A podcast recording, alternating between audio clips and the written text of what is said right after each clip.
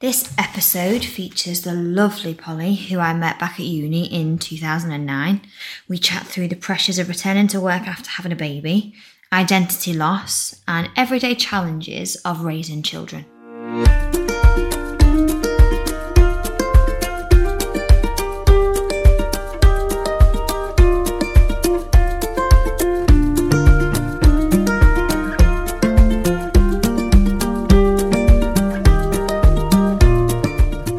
Talk to me about pregnancy. What was your first pregnancy like?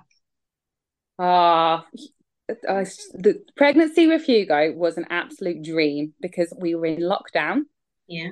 I was furloughed. Yeah. My husband was still working. Yeah. But I was sick for the first sort of 12 weeks. That first trimester, I was sick, but it was okay because I would just be sick and then I'd go back to bed, or I'd like start making some scrambled eggs. That's what I might fancy. Go and throw up, and then my husband would finish it off and I'd just go and eat it.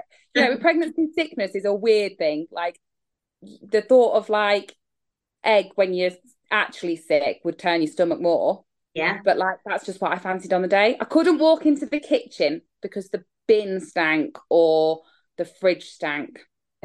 Yeah. But other than that, it was pretty dreamy, as I say, because that's all we focused on. You know, the world was shut. We were in lockdown, nothing else was happening. So my focus was on me and Bump. Mm-hmm. It was sad that like Jack couldn't come into scans, but we didn't know any different. So it didn't really matter so much. Second pregnancy was tougher. And I feel bad saying it a little bit and thinking it. I didn't enjoy it as much. And I say I feel bad because you're meant to feel lucky, aren't you? And God, don't get me wrong, I am bloody lucky that I've got two healthy, happy kids. But it was tough. I was sick a lot more, and for longer. Yeah. I was working. Yeah. I had a toddler. My husband was working, you know. We had the world happening around us because we were normal again. So that was, it was tougher. And, you know, sometimes you'd forget that you're pregnant even, or, you know, sometimes I say to Jack at the end of the day, can you just ask me if Marnie's moved? Like, well, I didn't know she was called Marnie, but that time, but if the baby's moved, because you don't think about it. You can't think about it. Mm-hmm. Because your focus is elsewhere. Whereas like with Hugo, he kicked a slight bit and I'd be like, oh, he's moving. Mm. But that just sort of was a bit of a back burner, if that makes sense. Second. And I very much said, I'm done now. I am done with pregnancy. Never again. That's it. You got to, and that's it. Yeah. Yeah. Yeah. Very much so.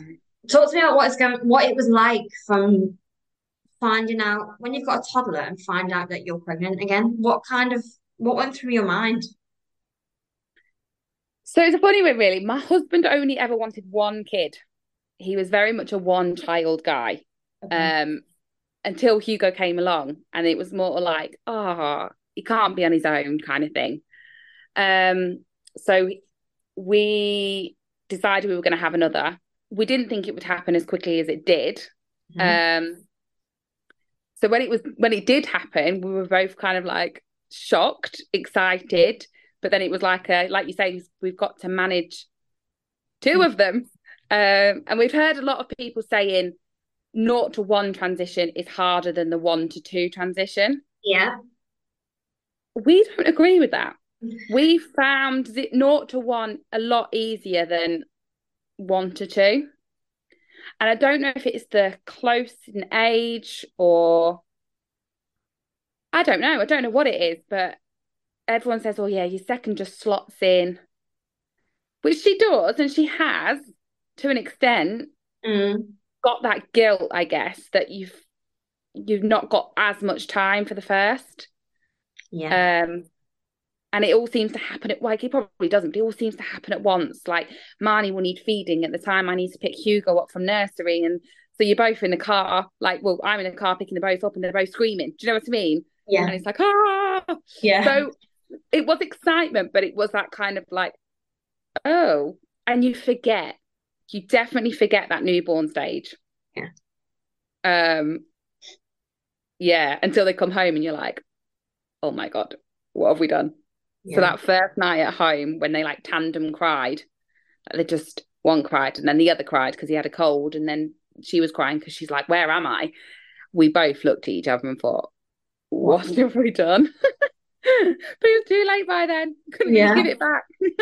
I know. I think, because my husband and I, we keep talking about if to have another is the first question, and then we've now moved on to when. So we have decided we would like to have another. So we think Bella would like, we just said we wouldn't like her to be alone, a little bit like what Jack said. But now, the more independent Bella gets, the more anxious I get about introducing a baby again, because I feel like it's going backwards. And this is really selfish. It's about going backwards for me, because I can do a bit of work now while she's playing. I can ask her to sort herself out. She can put a coat and her shoes on whilst I'm putting stuff in the car, that kind of thing. And I just think, can I even go back to that? Because I've waited, sadly, I've waited so long to get to this point that now I just don't know if I've got it in me to go back to that phase. I don't know. Funny you should say that, because this morning I thought quite similar, because I went for a run on Monday night. I mean, I was out for 10 minutes. I managed 1.5k. I don't think I've exercised since before conceiving Hugo, but you know, I did it. Yeah. So it's like trying to find myself again, like you say. Yeah. And I got to a point with Hugo where I was finding myself a lot more, and like I went out and, you know, I didn't feel as guilty. And then you get pregnant again, you're like, oh, I'm back to being mum again. Yeah. And it's not selfish, not at all, to think that you know, you don't, if you're not sure if you want to be at that point yet. But before I was pregnant with Hugo, I was talking to my friend, and she was considering having a baby, and she was like, oh, I don't know if it's the right time, blah, blah, blah. And I turned around to her and I said, I don't think it's ever the right time. No.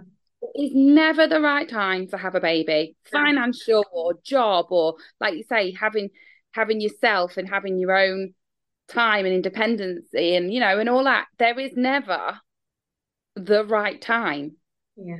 So it's a weird thing, because, you know, people say, oh, having them close is great, but actually having them further apart might also be great, because Bella can help you a lot more. Yeah.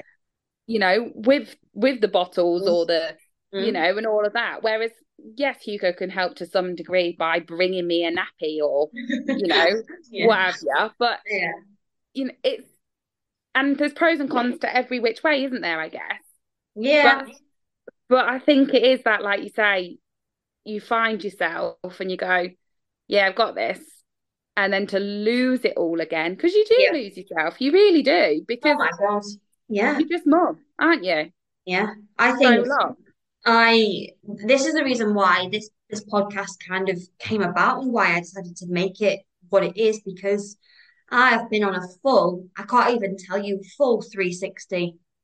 Find myself again, like we were talking about off camera before we started, about job and dance, and even things that you think are part of your identity that I feel like when I've actually evaluated it, they're really not anymore. Yeah.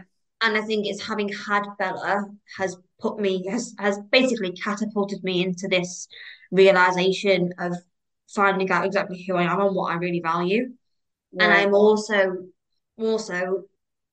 deep down a little bit frightened of going back to that space of just feeling like, what the hell again, and not really feeling anything. So I just don't know what the answer is. But at the end of the day, when I look at Bella, I love it that much that I think, oh my God, imagine having two. So it does come back to the rewarding thing. And obviously it's not a given. It's not a God-given right that we're going to be able to have a second, because we have a first. But I just think it's, like you say, there's no right, there's no wrong. There's no right time, there's no wrong time. But I think if I am terrible for overthinking things. So I think if I've been sitting and overthinking it a bit too much, I go into this downward spiral of it's going to be absolute chaos, but it might not be.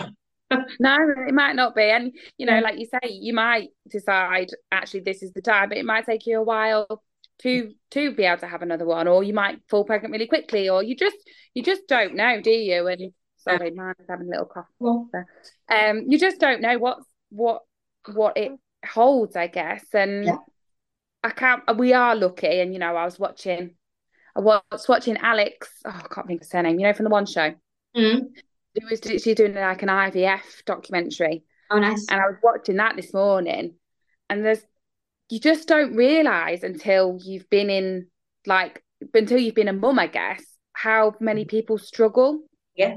So I just went up to Jack and I was like, Jack, we're so lucky. We are just so lucky. Like, my God, we want to scream most days. But actually, we are so lucky. And yeah.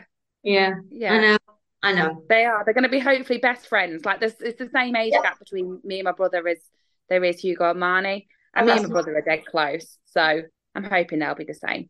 Yeah, that is nice. I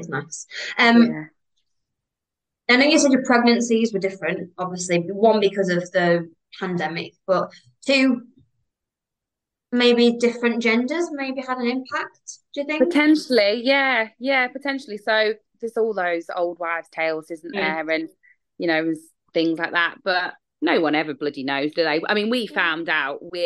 We're a bit like, I don't understand how people don't find out. And if people don't find out, I mean, great for them if that's their choice. We're just a bit too controlling and like need to know. And even the first scan, the gender scan, like that we had, as it wasn't obviously a gender scan, but that's that 20-week scan, isn't it, that you can find out. Yeah. She actually said, I think it is a girl, because there's three. Did you find out? No, I never found out. Hats off to you. I wanted to find out. It was my husband. So we spoke about it before we fell pregnant. And I said, no, I would like to find out for the same reason. I'd like to have things ready. I'd like to have things organised. I know you don't necessarily have to have colours, but, you know, you fall into that trap, don't you? You put your girls in pink and you put the boys in blue. But even for things like, it made it more difficult for things like picking a pram or all this, just those kind of things. So I'd said, I'd really like to find out. And it was Steve, my husband, said, Amber, please don't find out, because I really don't want to know. And then I think when I fell pregnant and when I was pregnant, the more I thought about it, the more it didn't really bother me. It didn't bother me not knowing as much as I thought it would. So I just said, right, okay, that's fine. I'm happy to not find out. We kept it a secret. But hats off again to you for that, because someone said to me once she wanted to find out and the husband didn't. And I think it was the sonographer who said at the 12-week scan, potentially, that is going to be the only thing that the dad will have before the mum. Mm-hmm. So in the whole pregnancy, the mum feels first, carries them, you know, everything. The mum gets everything. The dad gets nothing in that sense. Mm-hmm. However, in that split second, they know the gender probably before mum does. Yeah. And that was like, actually, do you know what? If Jack turned around to me, Jack is worse than me. Jack would never say this. But if Jack turned around to me and said, I wouldn't want to find out, I think knowing that, I'd be actually like, do you know what? I respect that. Yeah. Yeah. But no, we had to. I don't know where I was going. Lost my train of thought. But sorry, about the differences in pregnancy. Yes. Oh, yes. The wild wives' tales and things like that. But as I say, it's all rubbish, isn't it, really? But I think a lot of people do say that, well, some say that you get sick with boys, and then others say you get really sick with girls. So I know. A previous guest said that it's more common with girls to get sickness, or this, what's the name of this, the really bad sickness bug? I can't remember. Oh, yeah. But where it's really loud. Yeah. And some women are hospitalised with it. Literally can't keep anything in or anything down. Yeah. Greg Rutherford's fiance, Susie, I don't know what her surname is, which is why I've said Greg Rutherford first. She had it with all three kids. Oh, wow. She's a big advocate for it. So, yeah, check her out on Instagram because she'll openly talk about it a lot. Well, I'll have a look at her. Were your births similar, different, good, not so great? Positive births, pair of them. I was induced with Hugo. I was induced with Marnie as well, but I was induced a week late with Hugo because his movements stopped effectively. So I was induced with 3 gels at the time. Mm-hmm. And then he came well. It feels like a million blooming years ago. Just the gas and air, which was the best thing in life. I absolutely love it. I was like, have it on a night out. Genuinely, I was living for the gas and air. Yeah. So yeah, he was quite straightforward really. Both of them. Marnie's there was a fire alarm at 8 o'clock in the morning. And as I was getting to 8 centimetres, I was just in a room with like all these women midwives, and it was the changeover midwife time as well. So we had the night staff there and the day staff there, women partners, all at various stages. Well, I say they're various stages. They weren't. They were all like waiting to be induced or waiting for a section. A woman just got wheeled in who had literally just had her baby. So she was probably the most whatever. But then I sat in the corner breathing to myself, calmly, I've got this, it's fine. Then eventually when it all sorted, went back into the room to be examined and they were like, yeah, you're at 8 centimetres. I was like, fantastic. Imagine if I'd have been like 10, 15 minutes later in this room, I'd have been having the baby with all these strangers. With everyone there. Yeah. But again, got me the gas and air and I was happy as blooming Larry. Yeah. I loved the gas and air. Like, yeah, you know what? I tried the gas and air and I felt like I was going to throw up. Did you? I tried it literally. How was your birth? Then probably feels quick. Like ages ago.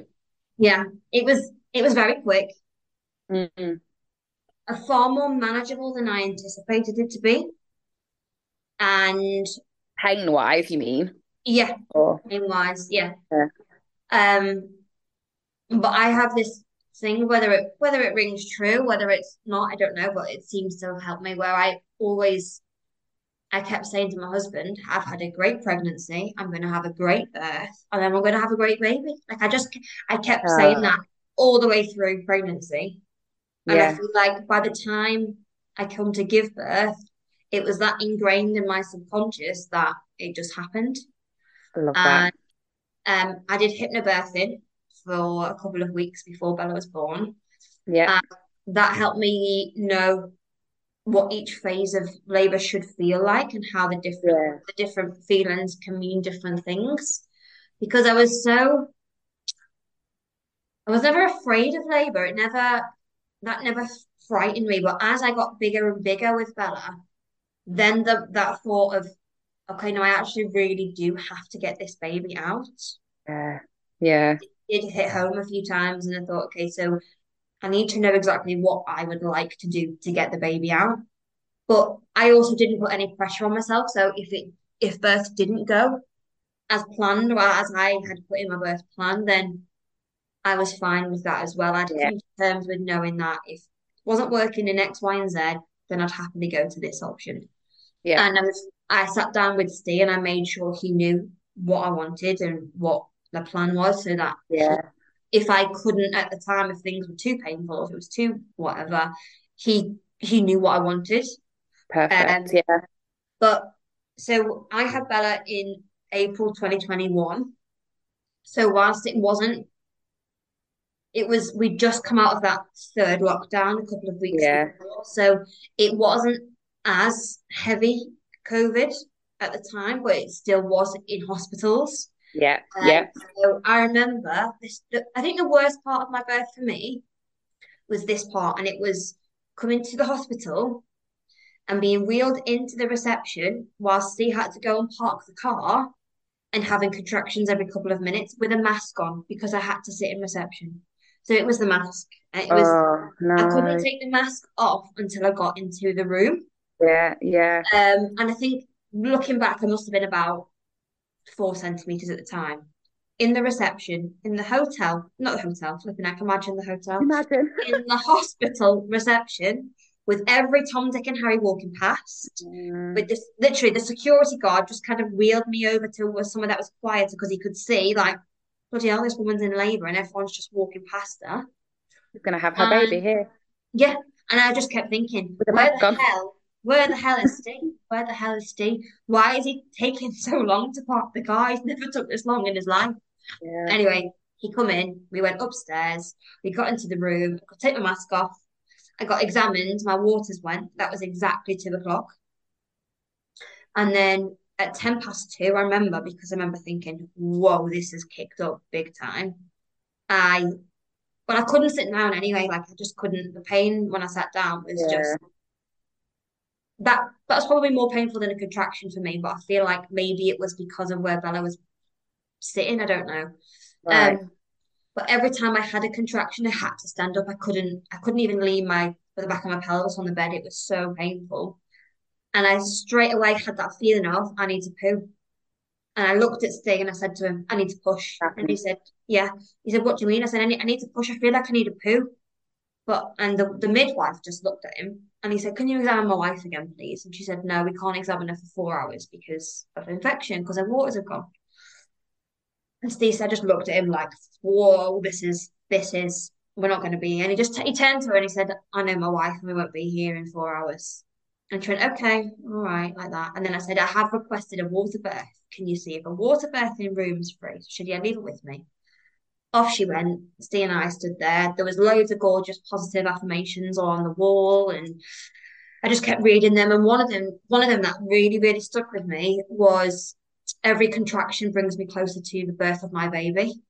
And I just kept reading that and thinking, yeah, okay, I can get through this. I can get through this. Oh, and that was emotional then. Yeah, but yeah.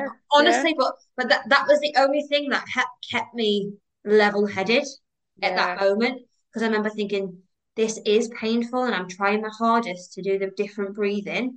And whilst the breathing is getting me through, whilst Steve being there and helping me is getting me through, I just couldn't stop looking at this one affirmation on the wall. And I was like, yeah, okay, it makes sense. It makes sense. It helped rationalise everything for me.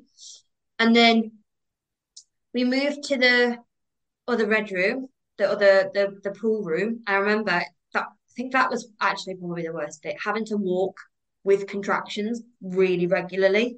And I remember being in the corridor and just having to stop and feeling really embarrassed because my waters had also gone, so it was still leaking everywhere. So I was in the corridor with all this towel around me, leaking everywhere, trying to breathe. Frightened that I was sounding like I was mooing at the pain because it was just this noise that was just happening. We got into the birthing pool room. I had a contraction mid-climbing into the pool. So just kind of just sat in the water until it went. And then essentially Bella was born 20 minutes later. So it was really quick. Yeah. So like you were saying, that one thing, that split second that males get before females in pregnancy, we'd waited so long for it. And then the student midwife ruined it.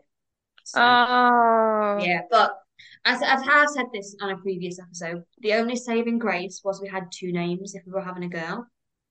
So I'd said to Steve beforehand, listen, we both couldn't decide what name we wanted. Yeah. So I just said, if it's a girl, you can pick. So that was still quite nice. So he still got to introduce Bella to me as Bella. Nice. Yeah, but because she was a water birth, she did have to get resuscitated because she swallowed a load of water. Oh, wow. I remember at the time thinking I was so furious because I wanted delayed cord clamping. Right. And I don't think even to this day, I have said this before, but I don't think the reality of what was happening, I don't think I was aware of it.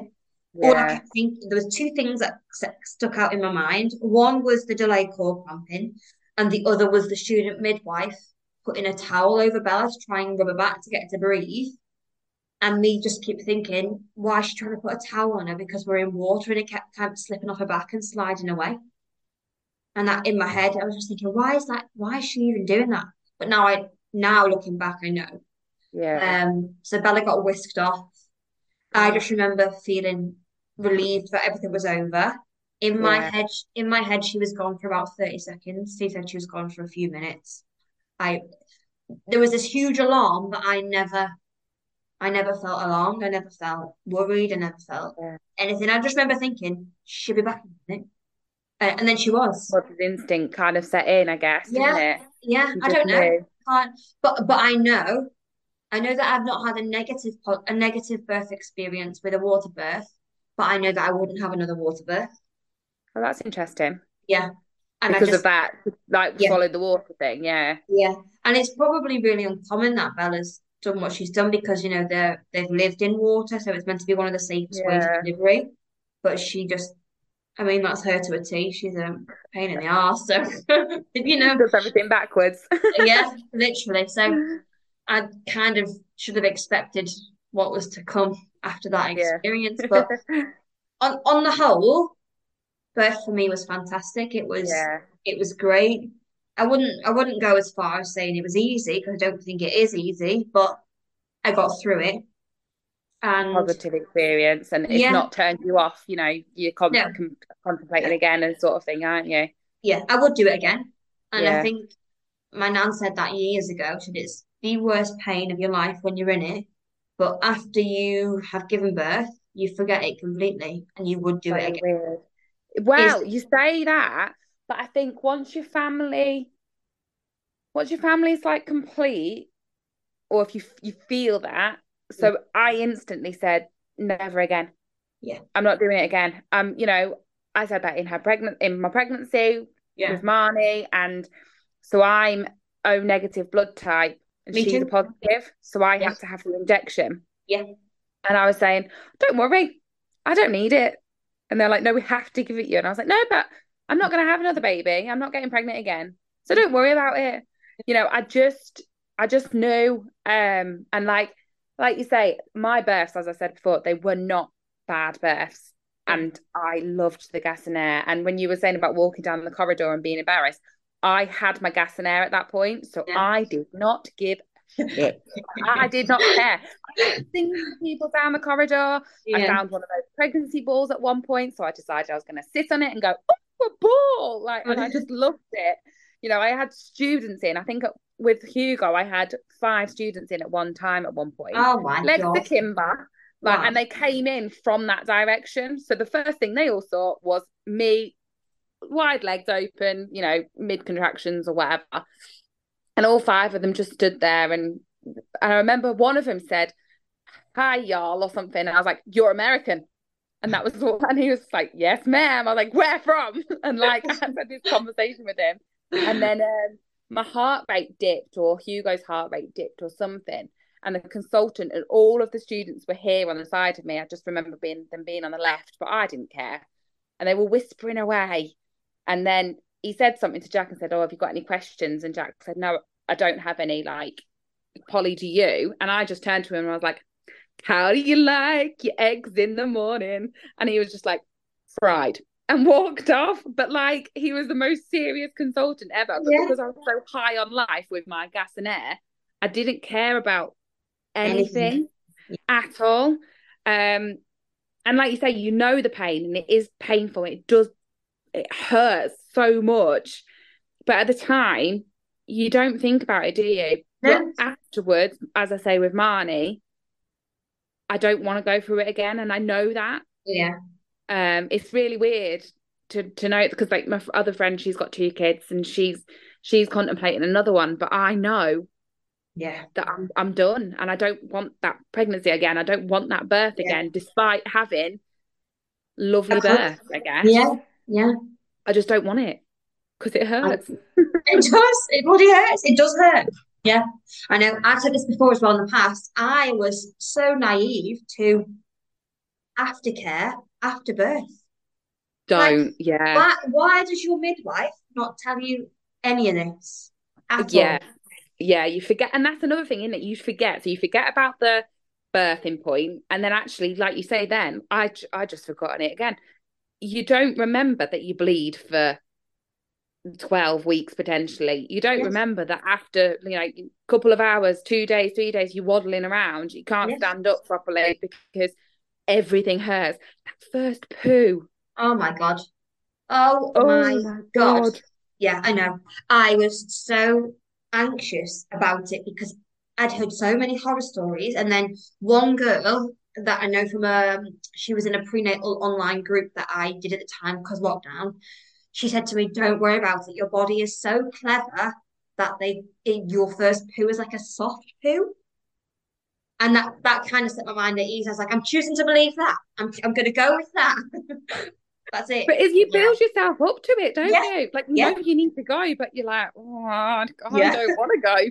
Yeah, I know. What is it going to do? I know. But I was really fortunate. I didn't have any stitches either. I had what was classed as a graze. Wow. So but Bella was tiny. She was, mind you, she was 6 pound 12, and I was full term. I was 40 weeks and a day, so she was. And literally, and she's still tiny to this day, so she's almost 2, and she still wears 9 to 12 month clothes. She's just diddy. Yeah. But she came out, and she literally was like a tiny ball. And I remember thinking, oh my God, why have I got such a big ball? Because this baby is so tiny. So I only had a little graze, but a friend of mine had a full episiotomy, the whole works, everything open, because baby was huge. And I remember thinking, how is she walking? How is she pooing? How is she doing anything? Because even the thought of that makes me shudder inside. Yeah. So I had a lot of stitches second time round. And that was a weird experience as well. Like, I felt it, I don't know, I think I came off the gas and air for longer in between birth and the placenta and the stitches. So I was off the gas and air a lot longer with Marnie. It took a lot longer for the gas and air to then come back into my system. So I felt the stitches a bit more. And it felt like, you know, those tunnels that just keep going and going and going and going. Yeah. Do you know what I mean? I don't, I'm not explaining that very well. But it felt like she was in one of those, like with the red down there. Just going and going and going. And I was like, what is happening? But I don't think I thought that they need to be in you, like they need to be right up in you, don't they? Yeah. And you don't think about it, because I don't think I had that many with you guys, or I was still just on cloud 9. But with her, I came around and I was like, oh yeah, it's not just like, you know, on the outside, it's actually right up there. Right up there. But again, you do forget it all. It's really weird, really weird. And I thought I would be more prudish about people putting their hand up me. Didn't care. Honestly, didn't care. I had a student midwife with me at every point of my delivery. And every time I got examined, the student midwife then had to go. And then when I was getting, after I was delivered my placenta, having a look to see if I needed any stitches, then the student midwife had a look to see if I needed any stitches. But you just don't care. It's and like, okay, fine. Anymore. Yeah, like, come on.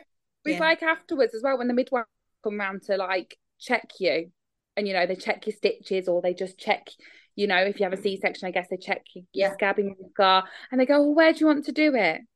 No, here, fine, just in my living room. I'm not bothered. Like, you know, I don't need to go up to my bedroom in privacy. Like, everyone has seen everything. It's absolutely fine. Yeah. Yeah, but what if the neighbour pokes his head round? Don't care. Graham can have a look if he wants. It's fine. Not bothered. You just, and now when you go to the doctors even, you know, I had a mole afterwards, like in between them both. Sorry, the dog's going as well now. I had a mole, and I think before I'd even said, I've got a funny looking mole, I think my pants are already down, do you know, to show him. And he was like, oh, okay, we're looking now. Because again, I think it's maybe that whole you don't feel like yourself thing. Your body's not your own for a bit. Yeah, I know. I remember having what's it called when you have to smear test. There you go. Oh, yeah. Baby brain. I could remember it. Yeah, I remember having a smear test at the same time Bella had her 16-week injections. Didn't care, literally. Like my previous smear test, you like that on your shitting yourself. Wasn't asked. Wasn't literally couldn't care less. No, have anything like you say, have everyone in, have a go, whatever. Yeah. But I also remember thinking, God, imagine how often they do this. Like, this is so normal. Like they're not, they're really not bothered. Like they genuinely couldn't care less about my food. Like they're not bothered. Yeah, but you big it up in your head, don't you? Way before all of that. But like you say, then the amount that they see and do it, and you're just like on a conveyor belt, aren't you? I guess for them, essentially, yeah. And they're really don't worry. Anyone listening that's worried about it, get it done. You just reminded me. I say I need to book mine, but I'm not worried because I've had two. It's what it is. You'll have your cakes down in the waiting room before you go in. Probably. I'll do it here.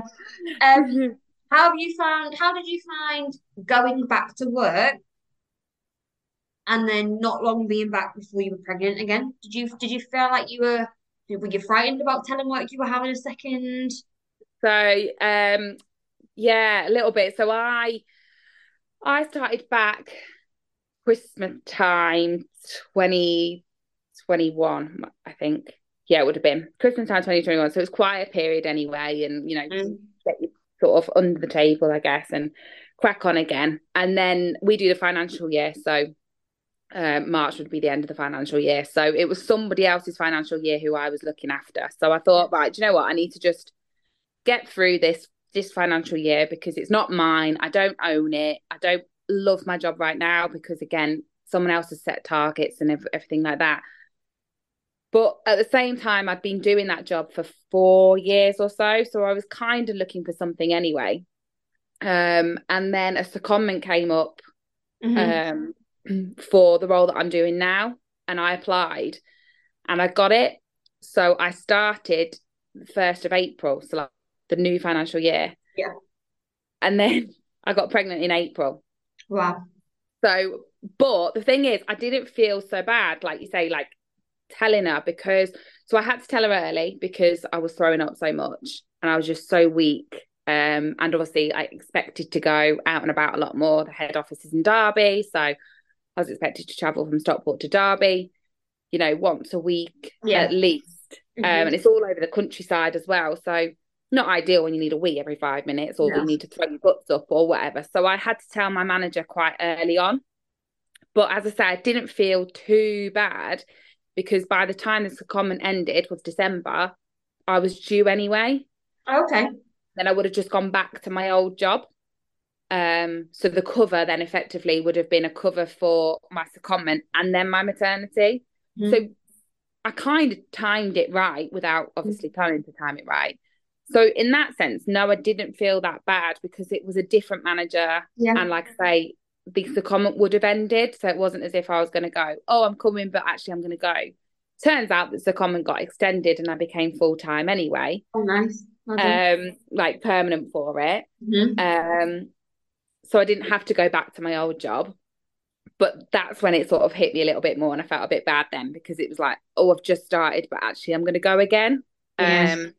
But my manager's ace. She's so good. And she just was so understanding and just was like, brilliant, like good for you. Congratulations kind of thing. So I know some places and some people can be made to feel a bit like, oh, you've just come back and you're going again. But I didn't experience that at all.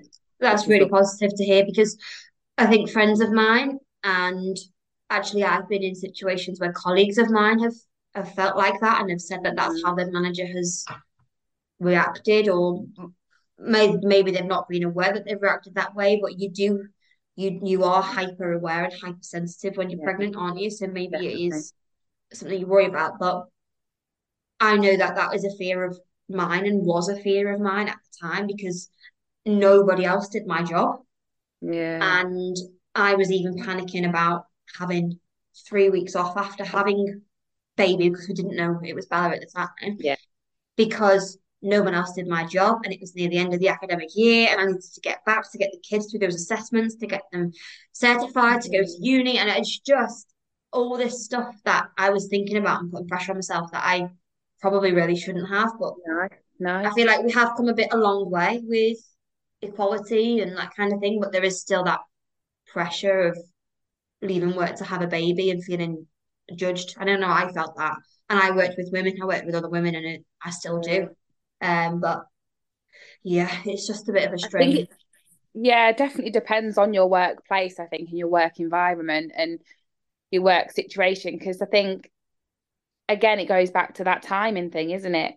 there is no time like that is perfect to have a baby. But we were saying, you know, before we started recording, in some times in life you have to be selfish, and so what, you know, so what that you've only been back for however many months, or so what if you're not going to be able to finish those like assessments or whatever, you know.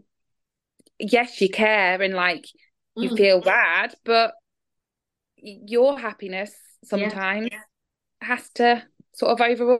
Life's too short, you know, to be miserable or to be pleasing everyone all the time.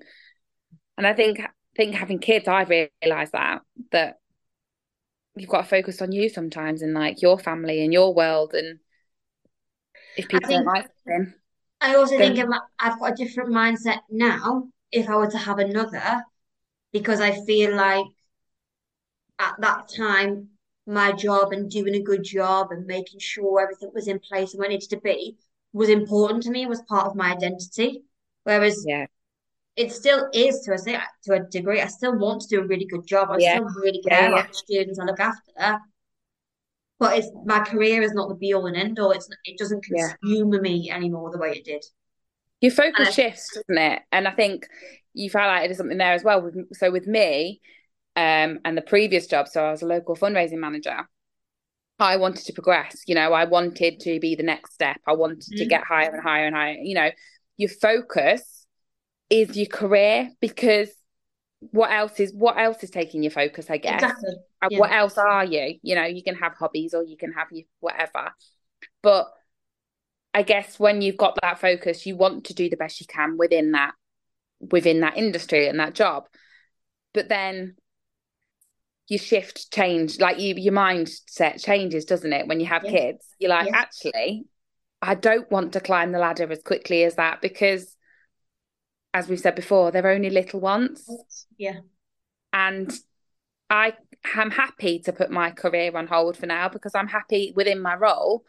And then eventually if I want to go into that, then fine. I mean, I completely respect, and if people want to put their career, you know, and continue their career once having a baby, great for them. Like that's what they want to do, and that's perfect for them. But for me, it was like, oh, I can take a bit of a backseat now, because my focus now is my kids a little bit, I guess. Yeah, definitely. I completely get that. And I was the girl who worked 7 days a week, 9 till 9. Worked here, there and everywhere, said yes, no problem, yes, I can do that, yeah. And since I've becoming a mum, I've found so much gratification in saying no. And was that easy for you to do? No. Did you struggle? God, no. I really struggled with that. And I have to sometimes stop and have a word with myself. I did it the other week and say, do you really want to do this? And if it's not an instant yes, then it's a no. So don't do it. It's not going to make you happy. Yeah. Don't do it. Why would you be doing something that you're not going to be happy about? So it took a long while for me to get there. But the first time I said no, when I would have normally have said yes on an impulse without even thinking about me, I felt like Amber within me gave Amber a high five. Like, well done. Nice. Like, that's what I've been waiting for. Like, where has she been hiding? And I think the more I did that, the more I felt like I trusted myself. Yeah, good for you. And I mean, it took a long, long time for me to get here, and I feel like at 31, I'm only just starting to discover who I really am. But I think that is as a result of having a baby, losing yourself, definitely, and having to do something about finding myself again. The career was everything to me. That was what I identified as, and career, aesthetics, where I lived, how big the house was, what car I drove, what I looked like. Like, I got Botox all the time. Now I don't get any Botox. I used to have hair extensions. Now I don't have any hair extensions. Just things that I've realised, like, it doesn't fucking matter. No one cares. Yeah. At the time, I thought people cared. And if I think about if someone else gets Botox, I couldn't give a flying fuck. No. So no one cares about whether I get it. So what am I doing it for? So I'm not going to do it anymore. So it's been a full 360 of who I am and everything. And I think it's been a great journey to go on. Yeah. It's not been easy. But I think the more I've said no and the more I've actually done what I want to do, yeah, the easier it becomes every time. Yeah. And I set myself up. And even with launching this podcast, I talked about it and ummed about it, and I'd gone back and forth, and I said to my husband, I just really want to start a podcast because I feel like I need to talk to people, because I've got no idea what I'm doing. I don't know whether I'm doing a good job, I don't know if I'm doing a bad job, I don't really know what the answer is with this. And I'm part of a group chat with other mums, and I'm like a silent listener. So when the more experienced mums give tips, I star all the messages so I can go back to it, because I forget half of the stuff anyway. But I just said to my husband, like, if I'm struggling, and I think Bella's quite a good kid, she's not a bad kid, but at times I go, like, she's still a child, she still goes through every phase that every kid goes through. Yeah, definitely. And I haven't necessarily struggled with postnatal depression, but I know I've had really down times. So if I'm going through that and I need help, then what is everyone else going through? Yeah, yeah. And that's why I just said, do you know what? I'm just going to go for it. Like, that first time I released that first episode, I cannot tell you how much I was shitting myself. And I'm quite a confident person. So my job, everything to do with the performing arts that I've done for years. I like public speaking. I like getting up. I like hosting open days. I like all that. I enjoy it. But I have never been so terrified in all my life. But I think when it was then out there, I then thought, relax, Amber, because you've put it out as you, and you've not tried to edit it. You've not sat and scripted it. You've just put it out there as you. Yeah, definitely. And I think one person listens, then great. And if 100 people listen, you know, you're doing it for you at the end of the day, and hopefully helping others along the way, which is what you want. You know, just me having a chat with you is helping me, you know, with it all, because and I think you get so that's again difference your first and second. You know, first you are worried about everything. Are they breathing? You know, you could literally put them down and just double check that they're breathing. Leave the room just for 30 seconds. Come back. Are they still breathing? Or they make a funny noise. Or what was that noise? Or, you know, everything you worry about. Second time around, you don't have those worries. You can enjoy it like a lot more. You know, I was doing baby classes with Hugo every bloody day because I felt like I should. And I felt like Hugo needed it. He didn't need it. He ain't got a clue. Like, he don't know that he... sensory into this bop and that thing, you know, he had no idea that he went, you know. And I guess at that time I needed those things because I wanted to make friends with other mums or whatever. But this time around I've not, you know, she's not done any baby. She's done a toddler class because on a Friday I have them both and I need to entertain Hugo, so sometimes he'll go to a toddler class and Marnie will join along. But I don't feel guilty about that. I don't feel bad that some days I want to watch This Morning and then I want to watch Loose Women, you know. I will do that and have a cup of tea and some biscuits, you know. And I'm not having to be here, there and everywhere doing what we should be doing. I think you do get that, don't you? So I saw something on Instagram the other day, you know, of a mum. It was a picture of an image one. Picture of a mum pushing a pram. This is what you see. But actually the next picture was like how she got there. Or what she had to do to get there. And you just think, people don't know until they're in it or they've been through it. Yeah. And then they can offer you advice.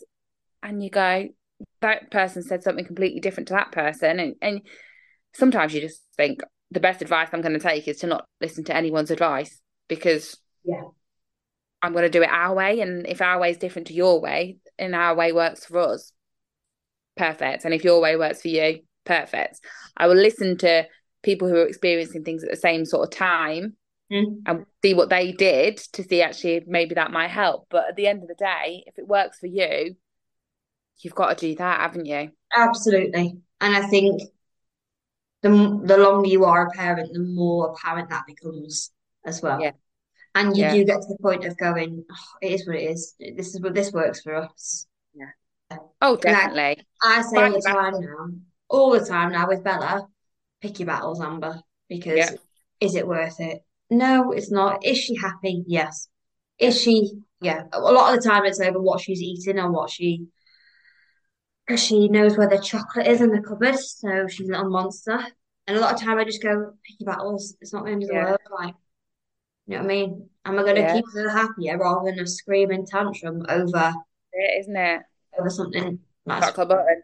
Yeah, it's really not worth it. Half the time, you're telling them no or to stop something for, like, ease of yourself. Like, you know, Hugo could be like playing with the peg baskets and decides that he's going to empty all the pegs out, and you go, why have you done that? And then you think, do you know what, why has he done that? Actually, it's not hurting anyone to do that, but actually, well, it's going to be me that has to pick it up. Yeah. And how many times have I had to pick up the pegs, you know? And but sometimes you just go, no, it's fine, you know, and you breathe through it, don't you? Or like, I can walk into a room and Hugo go, no, stop. And I'm like, I've walked into a room, like the same room that you're in. Why can I not walk into this room? And sometimes I'll go, I'll question him. And other times I'll just go, I'll leave then. And I just walk around because I just, at that time, obviously he doesn't want me in their room. So I'm going to go and have some time for myself for 5 minutes. But you definitely are a lot more relaxed and you don't care what people think. Yeah. And you don't feel like you have to be the perfect, like, mum, effectively. Yeah. I read a statistic about like a lifelong research study that took place, and they did it with the same group of people from the age of 16 until they died. And 85% of people said if they could have their lifespan over, they would not take into consideration what other people think of them, because it is completely irrelevant. And that was the top thing that was listed on their deathbed. Wow. Nobody cares what, you know, like, what other people think about you is irrelevant. It doesn't matter. You create an idea of what you think other people will think of you, and it's not the truth. No. Their bait essentially was just don't care what other people think, because nobody really cares. Yeah, you're right. That helped me a lot. I was like, God, if people are saying that on their deathbed, what am I doing? Why are we worrying? Yeah. And I had a big epiphany of, and I know it's obviously common sense, but I think it is, as time goes so fast when you have children. Like, I cannot believe in 3.5 weeks' time Bella is 2. Like, I can't get my head around that. And I think the more I think about it, I kept saying to my husband, I can't get the day back. I can't get my time back. And he was like, no, I know, Amber. And I was like, no, I can never redo today ever again. So what am I doing? Like, I need to do today for me and for us. I need to start being, I don't like to use the word authentic because I feel like it gets thrown around too frivolously, but I need to start doing things for us that I want to do and that we want to do, because we can't get them back. And then when I actually sit and think about it, I get really, really like, oh my God, like, and I can catastrophize in my head. But I think that bigger picture and that bigger scope of life does come into play when you have a child, because it's not just you anymore. Yeah, definitely. And like you said, we've said, like, it just goes so quick. Like when Hugo turned 2 in February, we were both like, how is he 2? Like, how? And like, we look at Marnie and we go, it doesn't feel like she's never not been here. You know, she's 3.5 months, but where is those 3.5 months gone? They feel like forever, but actually at the same time, it doesn't. We've blinked and they've gone. Yeah. You know, they're only little ones, aren't they? And you keep seeing them on, like, Instagram being like, you know, you've probably seen it about the tiny fingerprints and, you know, this and that. And you go, God, And like in that moment when they're kicking off because you've used the blue bowl and not the yellow bowl, you want to just scream. Mm-hmm. And it sounds daft, but you can't, because you can't enjoy every moment. And that sounds really like lucky. Like, I don't you, like you can't, that. You can't all the time, can you? No, but it is almost like I feel bad for feeling bad sometimes. Yeah. Like, I feel bad that I've, like, just gone, oh, just use the blue bowl, it's fine. Yeah. And, like, snapped a little bit at him because, you know, I'm tired and whatever. Yeah.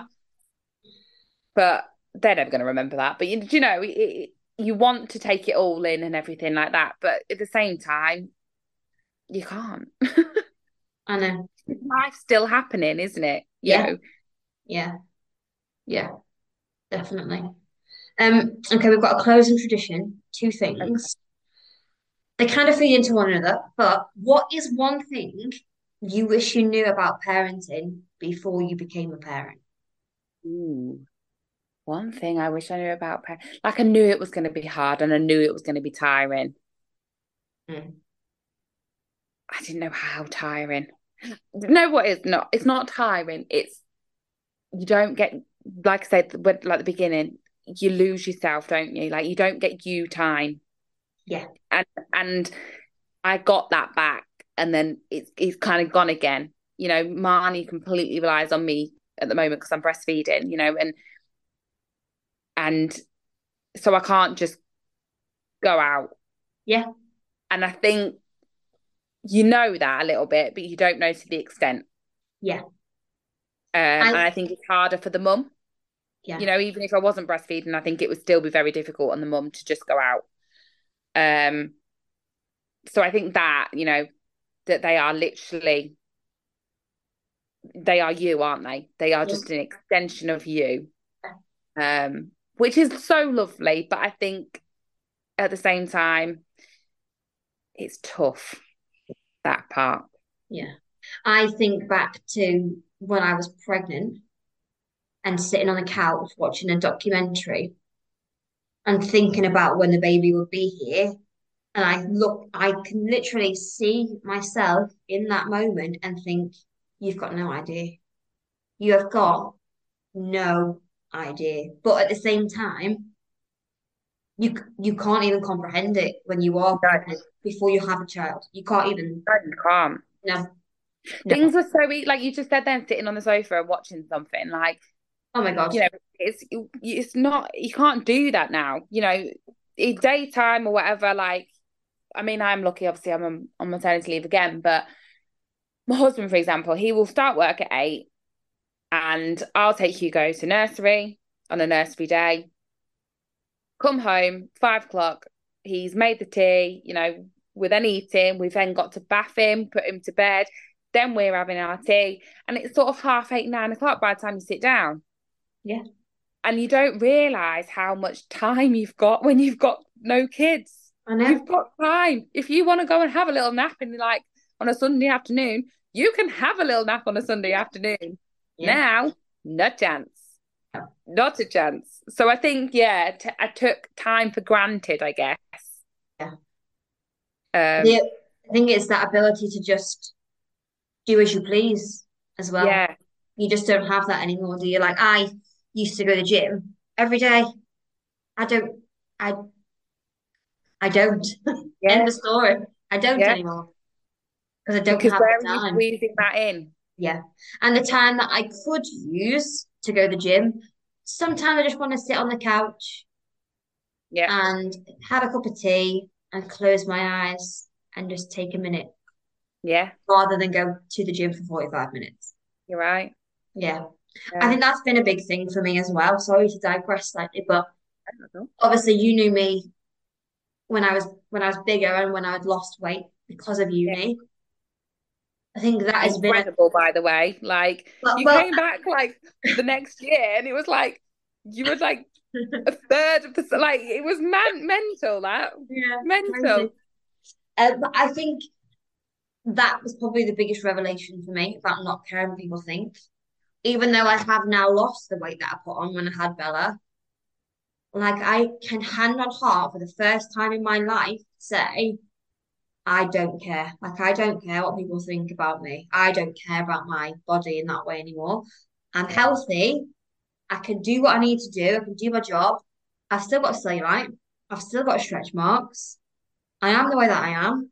End of. Like, I just don't care anymore. And I honestly didn't think I'd ever get to this point about my body. More so about the external factors, I thought I would probably get there. But about my body, considering it was so all-consuming for me, I never thought I'd get here. And I think you do have a different level of respect for your body after a baby.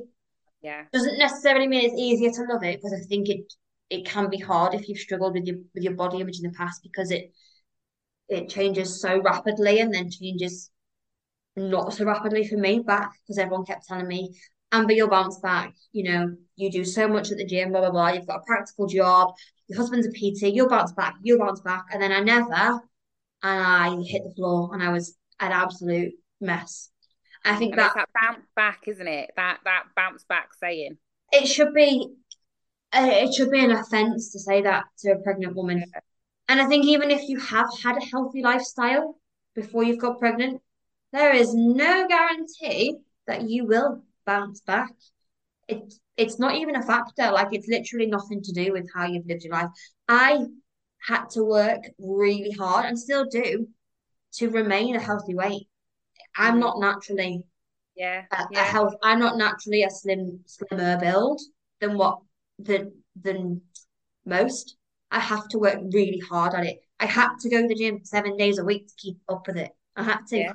Yeah. So taking that out of the equation, and because I'd done that, me expecting to bounce back because everyone kept telling me I would, it was just, and I never voiced it. I never voiced it out loud, but it was an internal turmoil for me. Yeah. And I remember thinking, this is just me now. This is just what I look like.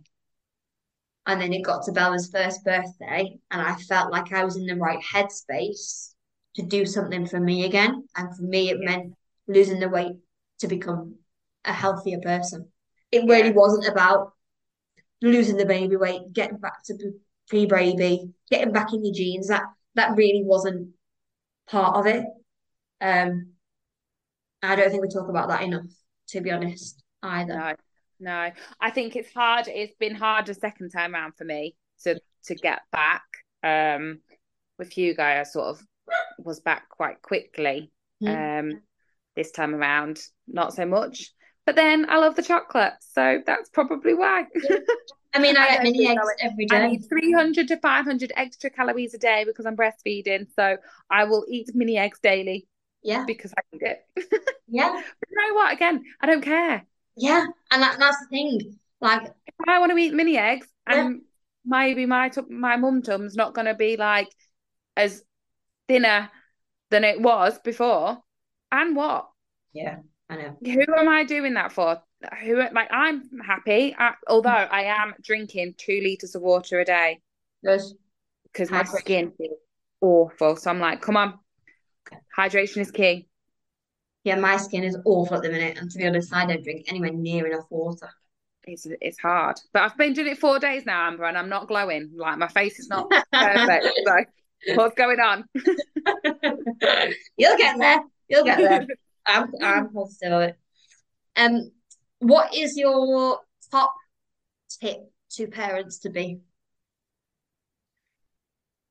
Don't sweat the small stuff, and don't care what people think, as we've talked about a lot. You know, do what works for you and your baby and your family, because at the end of the day, that's what matters to you guys, because... that's what you're doing it for, aren't you? You're doing it for you and your family. So do what matters for you and sod what everyone else thinks. Yeah. 2 fingers to them. Exactly. Yeah. And enjoy it while you can. Like, I know that's really, I hate that. And if I was listening to that, I'd have hated that. But this time around, I've realised how quick it is going. Yeah. Yeah. But only enjoy the moments you can enjoy. Obviously, I'm not telling you to enjoy when they're having a fit or they're not sleeping, or, you know, they're screaming down your ear because they can't sleep. You know, all that you don't need to enjoy. Yeah. Because you can't enjoy everything. No, you can't. You can't. When the good times are good, it's great. Yeah. When the bad times are bad, it's hell. Yeah. But try and enjoy the good times. Yeah. Wonderful. Polly, thank you very much for being so wonderful and so open. And I think we should do this again. And next time I'll come to you in person because you're not that far away from me now. No, I'm not. Yeah, we'll talk again, definitely. Yeah, and we'll have a packet of biscuits on the sofa with a cup of tea. Yeah, love that. Thank you, my love. Thank you very much for having me.